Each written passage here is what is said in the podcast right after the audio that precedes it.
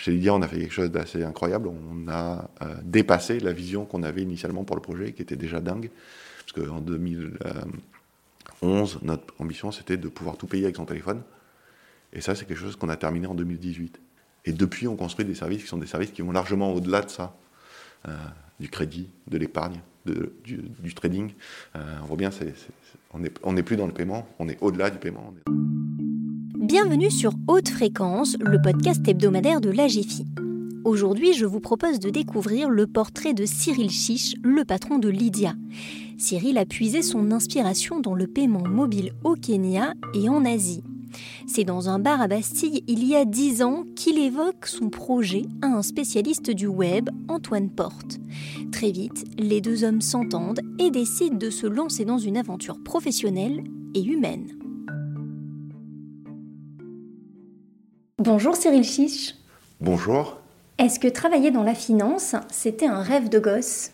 Pas du tout. Euh, non, non, quand j'étais euh, plus jeune, euh, et même jusqu'à la fin de mes études, mon rêve, c'était de travailler dans le luxe, la mode, comme beaucoup de jeunes diplômés d'école de commerce à cette époque.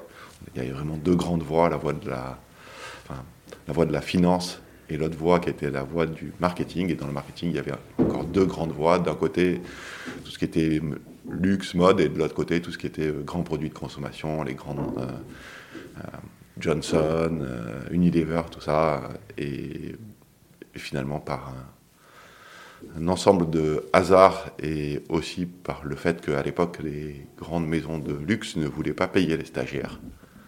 Je me suis retrouvé dans une entreprise euh, qui démarrait, une start-up euh, de l'informatique, mais pas du web, hein, des gros systèmes de stockage et de sauvegarde informatique qui était en train de démarrer. Et euh, ça, donc c'était à quelle période exactement? Et puis c'était dans quel pays euh? Donc c'était en 1994. J'ai fait mon stage de dernière année d'école dans cette entreprise pendant toute l'année. Et, ensuite j'y ai été embauché et c'était en France. Ok. Vous avez fait quelle école du coup? L'ISG, l'Institut supérieur de gestion qui proposait euh, quelque chose qui était vraiment euh, très original à l'époque euh, pour une partie de ses élèves, qui était un cycle multinational. Donc pendant la seconde année d'école, on passait un semestre aux États-Unis et un semestre en Asie, Japon, Chine, Hong Kong, Malaisie, Corée. Et c'était effectivement une ouverture au monde incroyable et aussi euh, une chance de pouvoir avoir, euh, notamment euh, pour le semestre aux États-Unis, un enseignement par des professeurs étrangers, puisqu'on était sur un campus américain à New York. Et donc, c'est sûr que voilà, j'ai fait une transition Marseille, Paris, Le Monde en deux ans.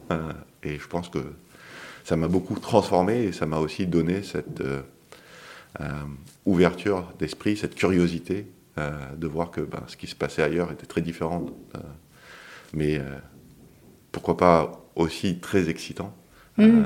et donc voilà, j'ai jamais ensuite arrêté et de voyager, de m'inspirer de ce que je voyais. et d'ailleurs, c'est de là aussi qu'est née Lydia, c'est de cette inspiration de ce qui se passait à l'époque au Kenya et, et au Japon-Corée en 2010.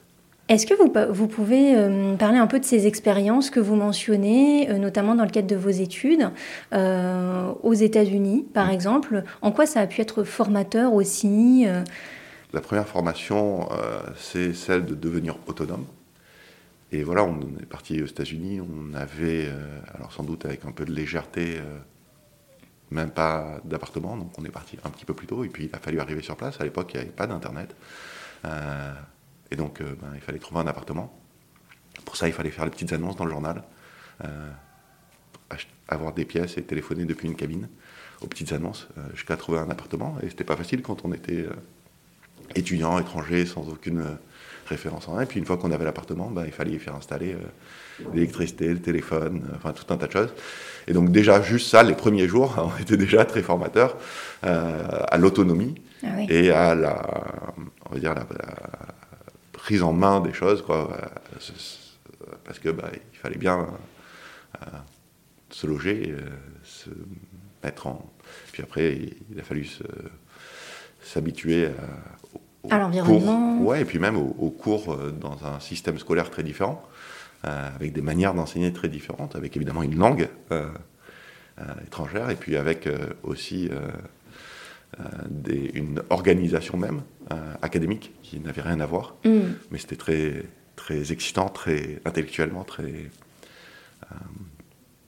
voilà, c'est un émerveillement permanent pendant, pendant un semestre mm. euh, et une envie euh, indéfectible de retourner euh, à New York et, d'y vivre. Et, c'est ce que j'ai pu faire quelques années après dans le cadre professionnel. D'accord. Est-ce que vous avez eu du coup une, une, opportunité de travail ou voilà, vous avez dans, cette, entreprise qui m'a embauché, effectivement, un jour c'est posé la, question de savoir est-ce qu'on allait développer cette entreprise aux États-Unis. Et puis, euh, on a décidé que oui, et on m'a envoyé pour, pour faire ça. C'est l'entreprise d'informatique que vous mentionniez, Exactement, Nirtech. Euh, D'accord. et j'y ai passé, du coup, un peu plus d'un an. Euh, dans le cadre professionnel, et avant ça, j'y allais régulièrement pendant deux ans, un peu partout aux États-Unis. Et c'est vrai que c'est voilà, c'est une suite, finalement assez logique de cette découverte pendant mes études. Et après les États-Unis, euh, quelle a été la suite de votre parcours? Alors, la fin de l'aventure avec cette première entreprise, c'était justement ben, à la fin des États-Unis, et c'était au moment où la fameuse bulle Internet a explosé en 2001. Euh, un certain nombre de décisions ont été prises par les actionnaires, euh, investisseurs, fonds d'investissement de cette qui détenait le capital de cette entreprise, euh, parmi lesquels euh, celle de se séparer euh, du fondateur et CEO de cette entreprise, et au, passage d'un certain nombre de collaborateurs directs, dont moi. Et donc, bah, je me suis fait virer, quoi. Ah oui, d'accord, expérience. à la fois très, très riche, parce que bah, du coup, ça m'a permis de voir toute la montée, puisque j'étais là depuis le début, donc j'ai vu toute la montée tous ces investissements, toute cette frénésie d'investisseurs, toute l'excitation, et puis aussi toute la descente quand la bulle a explosé, même si cette entreprise n'avait pas grand-chose à voir avec euh, la technologie de l'Internet, euh, elle était quand même dans cette mouvance tech. Euh, et puis du coup, ben, le cofondateur de cette entreprise a recréé une entreprise derrière et il m'a demandé si je voulais venir travailler avec lui.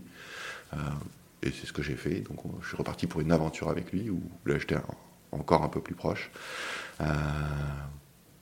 Et au bout de quelques années, euh, c'était sur le même sujet, donc du coup, voilà, j'avais fait un peu le tour de ce sujet-là, euh, des grosses infrastructures de stockage et sauvegarde de données. J'avais envie de passer à autre chose. J'avais, un peu marre de tout ce qui était grands appels d'offres qui durent deux ans, parce que c'est ça quand on fait des grosses infrastructures informatiques.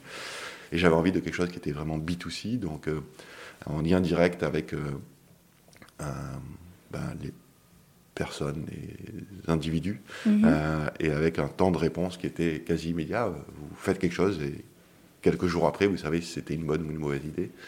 Euh, ce qui est moins le cas quand on est dans le grand B2B, puisque bah, généralement, vous le savez, euh, au mieux 18 mois après. Quoi. Donc voilà, j'ai commencé à réfléchir à qu'est-ce que je pouvais faire. Et évidemment, cette partie entrepreneuriale était très forte en moi et je voulais créer mon entreprise. Hein. Il n'y avait pas d'ambiguïté sur n'était pas question pour moi d'aller rejoindre une nouvelle entreprise, il fallait en créer une. Euh, et donc j'étais très ouvert, j'aurais pu faire vraiment tout et n'importe quoi. J'avais l'esprit très ouvert et pendant un an, on va dire, j'ai regardé tout ce que je pouvais. J'ai été euh, curieux euh, à un niveau maximum parce que bah, j'en avais à la fois l'envie et le besoin. Quelles ont été vos sources d'inspiration? Alors pour le coup, j'ai regardé tout ce que je, enfin, tout ce que je pouvais. Je lisais tout, Enfin, beaucoup, beaucoup, beaucoup. Euh, je regardais tout ce que je pouvais trouver sur Internet. Je demandais à tous les gens que je connaissais de me dire ce qu'ils voyaient qui était intéressant euh, partout dans le monde. Et j'ai la chance d'avoir euh, bah, des gens que je connaissais un peu partout. et puis aussi, moi, je me suis pas mal baladé et j'ai pu voir un certain nombre de choses. Et donc, de tout ça est arrivé parmi les idées qui paraissaient assez intéressantes et, et excitantes cette cette idée de pouvoir payer avec son téléphone, euh, comme ça se faisait dans, je, comme je disais plutôt, au Kenya, où, les gens n'étaient ni bancarisés ni équipés de smartphones. On est en 2010, donc euh, le début de l'iPhone, c'était pas très longtemps. Euh, encore moins longtemps, le début des applications, puisque pendant les premières années, il n'y avait pas d'applications sur les iPhones. C'était, voilà. et puis ensuite, l'opposé, dans des environnements hyper bancarisés et hyper équipés en termes de technologie et de smartphones, Japon, Corée du Sud, là aussi, on commençait en masse à payer avec son téléphone. et voilà, et je me suis dit, ça c'est vraiment incroyable. D'un point de vue purement utilisation, euh, c'était assez clair pour moi qu'on euh, allait payer avec son téléphone, euh, parce que si on le faisait dans un environnement qui était celui du Kenya, et si on le faisait dans un environnement qui était diamétralement opposé, qui était celui du Japon ou de la Corée du Sud, alors on allait faire partout. Et en parallèle de ça, on en parlait ici depuis 10 ans, et tous les ans, on nous expliquait que c'était l'année prochaine. Mm. Sauf que l'année prochaine, il ne se passait rien. enfin, l'année suivante, il ne se passait rien. Et donc, voilà, je, me suis dit, bon, ça, c'est vraiment une idée, une idée très intéressante, une idée pertinente, et il faut la creuser. Qu'est-ce qui a fait qu'ensuite vous vous avez dit, allez, c'est bon, là je fonce, j'ai vraiment ce concept, j'aimerais euh, créer quelque chose, euh, j'imagine, en France? Oui, alors la première chose que je me suis dit, c'est, euh, je ne vais pas pouvoir le faire tout seul et il va me falloir un associé qui ait des compétences en tech, parce que bah, moi, j'en ai pas. donc j'ai commencé par chercher, rédiger un petit peu sur un document à quoi ressemblait ce projet, mais c'était assez succinct, quelques pages, mhm. euh, pour bien le cadrer et ensuite euh, pouvoir l'expliquer à quelqu'un. Et donc j'ai cherché un, associé euh, et un ami à moi m'avait envoyé un site web d'un projet que faisait un étudiant à San Diego pour faire un système de paiement dans les bars. et je me suis dit, tiens, ça serait rigolo de commencer avec ça. Euh, c'est évidemment un environnement qui est, pas mal, environnement étudiant. Et puis, bah, il y a un côté euh, récréatif euh, qui permet justement d'essayer de la technologie sans se prendre trop au sérieux. Il s'agit quand même d'argent, autant le faire dans un environnement qui est, qui est un peu plus sympa. et donc, je ne sais pas pourquoi, je me suis mis en quête d'un associé qui s'y connaissait à la fois en tech et en bar. D'accord, c'est un, peu saugrenu. Ouais, c'est un peu saugrenu. Je, je suis d'accord que j'aurais dû serrer les problèmes, mais bon, voilà, c'est comme ça quand on, quand, ça construit dans votre tête, euh, vous ne savez pas toujours euh, pourquoi. Et donc j'avais trouvé un site internet qui était vraiment bien fait et qui s'appelait Les Amis de l'apéro. Euh, et où vraiment, enfin, il y avait une communauté qui était active, enfin plein de choses dedans. Et, je me suis dit, tiens, je vais les contacter. Et à ce moment-là, j'étais redevenu un peu rationnel et je me suis dit, avec eux, je vais faire un partenariat pour la partie bar. Et puis ensuite, j'aurais plus qu'à trouver un cofondateur qui est avec une connotation forte tech. donc j'ai envoyé un mail, une personne est venue. C'était Antoine Porte, il avait 24 ans. Et, je lui dit, euh, à l'apéro évidemment, on s'est retrouvé dans un bar à Bastille, et, je lui ai demandé s'il si, travaillait pour les Amis de l'apéro, et il m'a expliqué que les Amis de l'apéro n'était qu'un site web qu'il avait créé quand il était étudiant et qui tournait sur le côté comme ça, et qu'en fait il était responsable technique chez My Little Paris. Et que lui aussi, il avait une très forte envie d'entreprendre. Et donc on a fini cet apéro à, je sais pas, 3 ou 4 heures du matin. Ah une fois que le bar avait fermé et que le propriétaire nous avait laissé dedans, puis ensuite nous avait mis dehors. Euh, et la discussion a été longue. Hein. Voilà, et puis après, pendant six mois, donc de février à fin août, on s'est revus toutes les semaines, plusieurs fois par semaine, et avec à chaque fois, euh, on avait des devoirs chacun euh, sur bah, essayer de travailler sur la faisabilité d'une des parties du projet, financière, technologique, réglementaire, légale, tout ça et puis aussi apprendre à bien se connaître, mm. être sûr qu'on était prêt à, à passer les 20, 30, 40, 50 prochaines années de notre vie ensemble. C'est ce que vous disiez Ah oui, euh, clairement. Et on mm. s'est posé évidemment des questions horribles dans ces moments-là, parce que bah, c'est des questions qu'il faut se poser, du genre, euh, voilà, on va pas se payer pendant longtemps, combien de temps tu peux tenir? Parce qu'évidemment, s'il y en a un qui peut tenir 5 ans et un qui peut tenir 3 semaines, bon, bah, dans un mois, on a un problème. Et qui était plus optimiste que l'autre? Enfin, vous, étiez dans quel état d'esprit, vous? On, était, on était très optimistes, très euh, déterminés à creuser le sujet bien et à pas laisser de zone d'ombre, euh, pas de part d'ombre, parce qu'on savait que n'importe quelle part d'ombre, un jour, euh, allait revenir sur la table, et si on ne l'avait pas traitée, elle pourrait être fatale à cette association.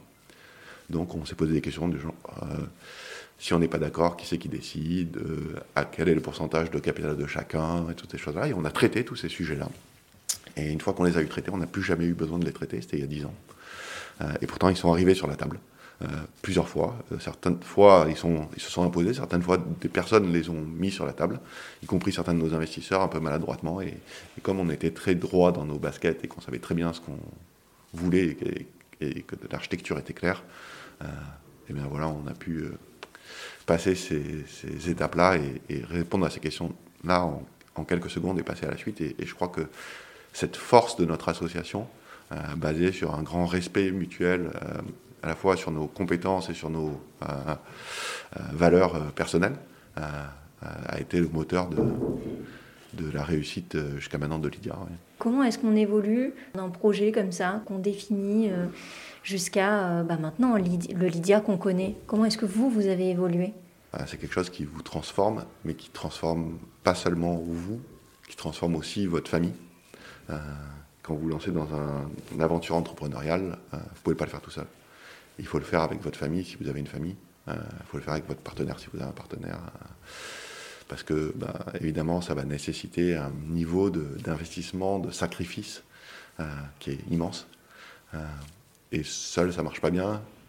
Et si on le fait en opposition avec sa vie privée, bon, généralement ça finit par exploser, ou l'un des deux, ou encore pire les deux. Mm. Euh, donc pour éviter ça, il, fallait, il faut dire qu'on a créé Lydia non pas à deux, mais à deux familles.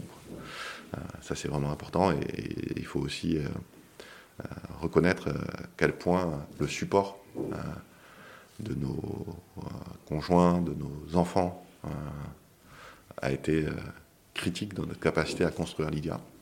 Donc ça a évidemment eu un impact très fort euh, bah, sur nos vies privées euh, et sur nous en tant que personnes. Euh, et puis aussi, évidemment, on a grandi avec l'entreprise.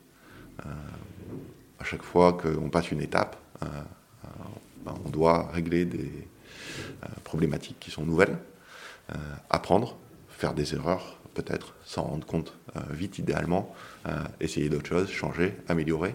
Et finalement, on, a, construit au fur et à mesure quelque chose qu'on ne pouvait pas définir au début. et ça, crée finalement de plus en plus chez nous, ça renforce de plus en plus cette idée que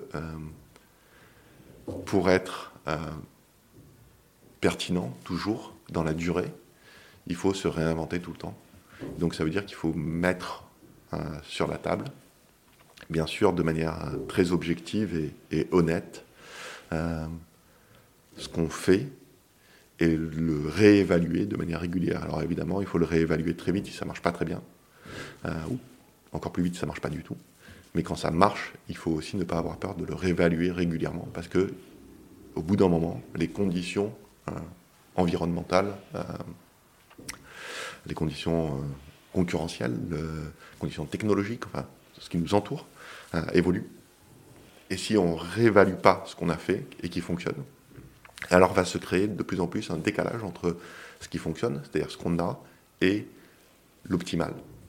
Et c'est dans cet espace-là que bah, finalement on laisse la place à la concurrence, de la même manière que nous, on est rentré par un espace comme ça. Évidemment que des virements entre personnes fonctionnaient. Mais ils ne fonctionnaient pas assez bien pour qu'il y ait pas la place pour euh, quelqu'un pour rentrer, c'est par là qu'on est rentré. Et donc ce qu'on fait chez Lydia de manière régulière, c'est qu'on euh, euh, finalement réévalue, remet en question toutes les décisions, tous les process, tous les outils qu'on utilise et ben voilà, à intervalles réguliers, on réécrit tout, on change tout. Est-ce que vous avez un, un, exemple à nous donner justement sur euh, ces décisions que vous avez dû changer un peu euh, en dernière minute ou comment réévaluer une situation? Alors, c'est pas en dernière minute, hein, c'est en permanence. Euh, et bien sûr, bon, mais je pense que l'exemple le plus frappant, c'est à la fin de 2018, on est allé voir nos actionnaires pour leur dire que on allait commencer à réfléchir à. Lydia avait à l'époque donc 6 ans. Et 7, euh, 8 ans, ça commence à être un bon âge pour euh, remettre en question un certain nombre de choix, pour éviter de créer de la dette, de la dette technique, de la dette organisationnelle. Et donc, on, leur a dit ça. Et puis, à la fin de 2019, début 2020, on leur a dit que voilà, on, voulait euh, faire cette opération de tout passer en revue et de changer tout ce qui nous paraissait important de changer pour bah, les années qui viennent et repartir sur une base complètement saine et optimale. et c'était un gros projet de transformation. Je crois qu'on a à peu près tout changé le langage d'écriture de Lydia. Donc on a réécrit euh, tout Lydia, euh, on a changé d'infrastructure de euh, serveur d'hébergement, on a changé de logiciel de paye, on a changé de logiciel, enfin de gestion des ressources humaines de paye, on a changé de logiciel de, gestion des relations clients, on a changé de, on a changé tout. Ah oui, vous n'aviez plus trop de vie à ce moment-là. C'est un schéma permanent, mais c'est donc c'est un gros projet, ça implique toutes les équipes, ça implique aussi des, organisations, changer l'organisation de l'entreprise, euh, mais ça nous permet aussi de nous dire que voilà, on est reparti pour un cycle euh, où justement on repart d'une situation qui est à l'optimal et on reconstruit là-dessus, et donc on ne repart pas avec euh, la dette. On part avec, comme si on avait créé Lydia, mais avec des moyens infiniment plus importants. Oui, du coup, c'était aussi une forme de soulagement pour vous, euh, ce type de processus, euh, aussi pour être peut-être plus serein par rapport à l'avenir? Oui, c'est pas un soulagement parce qu'on n'avait pas quelque chose qui nous pesait, c'est vraiment de l'anticipation. Euh, et donc, l'idée, c'est d'être dans cette agilité permanente dont on sait que bah, c'est ce qui fait aujourd'hui défaut aux, grands groupes. On dit souvent, ils sont pas assez agiles, ils sont trop contraints par leur par leur passif, par leur dette euh, technique, par, leur dette euh, organisationnelle, par leur process. Euh, et nous, on ne voulait pas tomber là-dedans. et donc, on voulait rester, même au fur et à mesure qu'on grandissait, une entreprise qui était justement sur les bases les plus agiles et, à la pointe possible. Ça permet aussi, évidemment, de recruter les meilleurs talents. et donc, l'idée, ce n'était pas de se soulager d'un poids, mais au contraire de se dire, voilà, on, reste toujours à la pointe, on, ne se laisse jamais euh, euh, distancer, même pas un petit peu. Euh, donc c'est comme un, athlète de haut niveau qui veut toujours utiliser les dernières méthodes d'entraînement, les meilleurs, les meilleurs coachs, les meilleurs. Enfin voilà, c'est ça l'idée. Je, change pour rester à la pointe. vous, vous, vous définiriez comment comme patron à l'heure actuelle? Euh, alors c'est évidemment le rôle euh, du patron que d'anticiper les choses, euh, de, capable de se projeter, tout en gardant un œil très précis et, très proche sur l'opérationnel.